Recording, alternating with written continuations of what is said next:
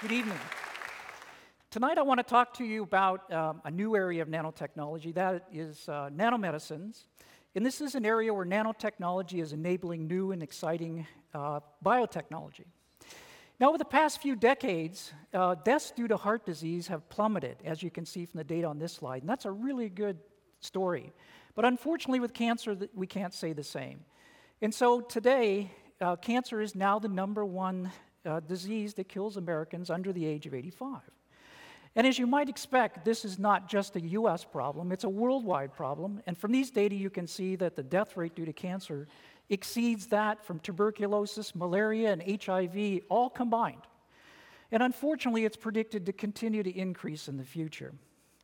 So, if you look, cancer has a, a, massive cost to society right now in the loss of productivity that we have from people expiring at an early age, but also the cost of the therapies, as these therapies are increasing in price at rates that are just not sustainable when we have to treat so many people worldwide.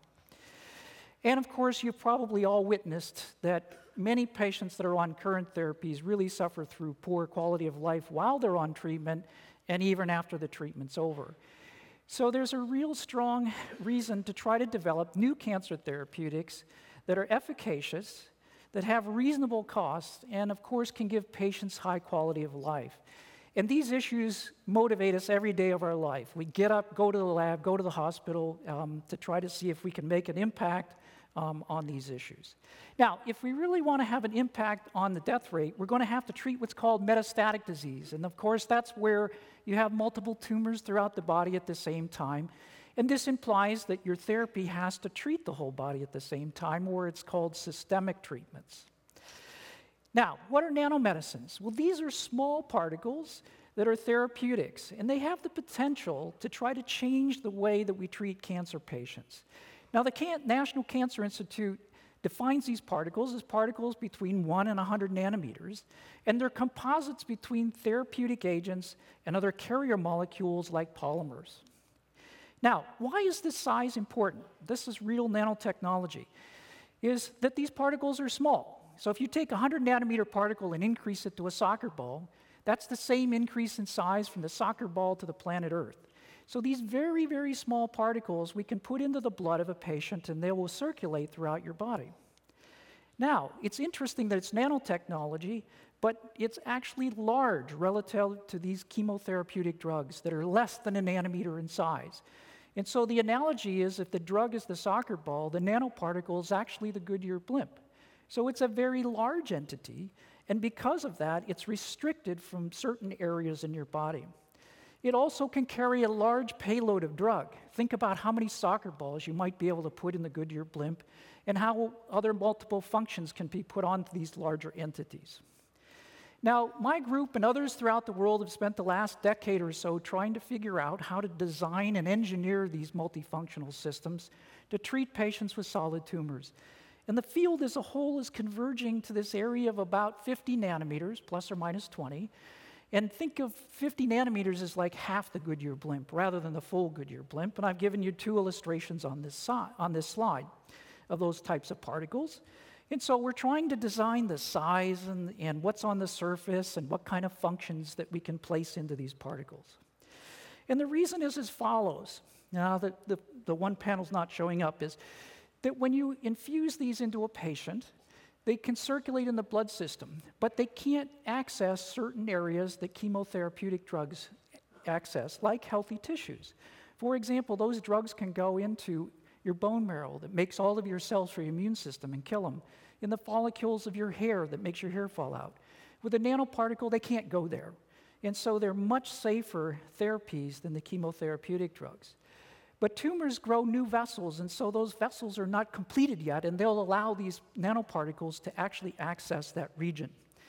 And so we decorate the surface of these particles with molecules that allow them to preferentially act and interact with surface molecules on the cancer cells that then take these particles inside of the cell. The ones we make at Caltech, we try to make somewhat intelligent. We put chemical sensors on them that says, okay, I'm inside the cell now give off my therapeutic payload, And we make by design the remnants of this particle small enough that when it disassembles, those remnants go out into your urine, so there's, there's no trace of them left after the administration. So, normal cells grow, they divide, and they die in an orderly fashion. And there are many regulatory systems that are used, that are turned on and turned off to control this. In cancer, some of these are altered. And so, what can happen, for example, is the pathways that allow these cells to grow and divide get turned on permanently. So, if you really want to make an effective therapy that has minimal side effects, you'd like to attack just at those altered positions. And there's some new biotechnology that may help us do this job, and this is called RNA interference. And it's a method to silence genes where the drug now is a small piece of a, what's called a duplex of RNA, two strands of RNA together. And Craig Mello and Andy Fire got the Nobel Prize in Physiology and Medicine in 2006 for figuring out how this works in worms. But when Andy gave his Nobel address, he said, Well, what could happen if we have a patient that has a tumor and there's a gene that's causing that tumor to grow? Could we, in fact, make one of these small RNAs and in fact give it to the patient and stop the growth of the tumor. If you could get that RNA to the target, you could have some really cool therapeutics. I like that term, cool therapeutics. And delivery is the major issue. How do you get these to the right place and to do the right job? So, about a year or so ago, my colleagues and I were the first to show that you could translate this from a worm to a human. And as you might expect, that's a big translation. But just last year, we were able to show that you can, in fact, do this in patients. And so I'll try to illustrate a few points for you now. So, what is so interesting about this technology is, unlike most drugs that attack at the protein level, and proteins do many different functions, and so you have to have drugs that do many different things, and there are lots of protein functions that you just can't attack, and those are called undruggable targets. But RNA interference attacks it, what's called the messenger RNA, and all we have to do there is just change the sequence of the letters that we can attack and eliminate any of those messenger RNAs. And so any gene now is druggable by this technology just by changing the letters on our duplex RNA. So, what my colleagues and I did is we developed a nanoparticle that carried these small RNAs, and we infused these into cancer patients. And these particles would, would circulate through the body of the cancer patients, and we were able to show that they would, in fact, go to tumors in, in metastatic melanoma patients. And in fact, they would do it in a dose dependent fashion. And what that means is the more nanoparticles that we actually put into the body, the more we saw ending up into the tumors. And we could do this where patients would have very high quality of life. In the few patients that we were able to get biopsies, we were able to look more closely, and I've shown two pictures here on this slide. The first is the light areas that in the tumor area, those are actually the nanoparticles. And so we were actually able to show that these nanoparticles go into the tumor and into the tumor cells, but they didn't localize at all into the healthy tissue that was around the tumor, as we're trying to do. Now, we were able to eliminate this individual messenger RNA. We were able to show that it was by this RNA interference mechanism, and so it would stop the production of a protein which I'm showing on this slide as well, that we eliminated this protein, and this caused the tumors not to grow in these patients.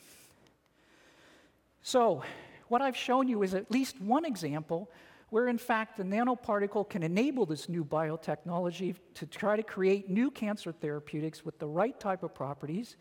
And so, we hope that the potential for these is high, and mainly to be able to give cancer patients treatment options with high quality of life. Now, what about the future? So, what we've been able to do so far is to take these nanoparticles, infuse them in the patient, and actually inhibit an individual gene in the tumor of these patients while they're having high quality of life. Now, there's no reason that we couldn't put multiple types of RNAs into these particles so we could attack multiple genes simultaneously. So, our vision is that we start to treat patients and that we use then a finger prick of blood and analyze a variety of biomolecules in blood through a variety of other techniques that people have talked about, various arrays and so forth.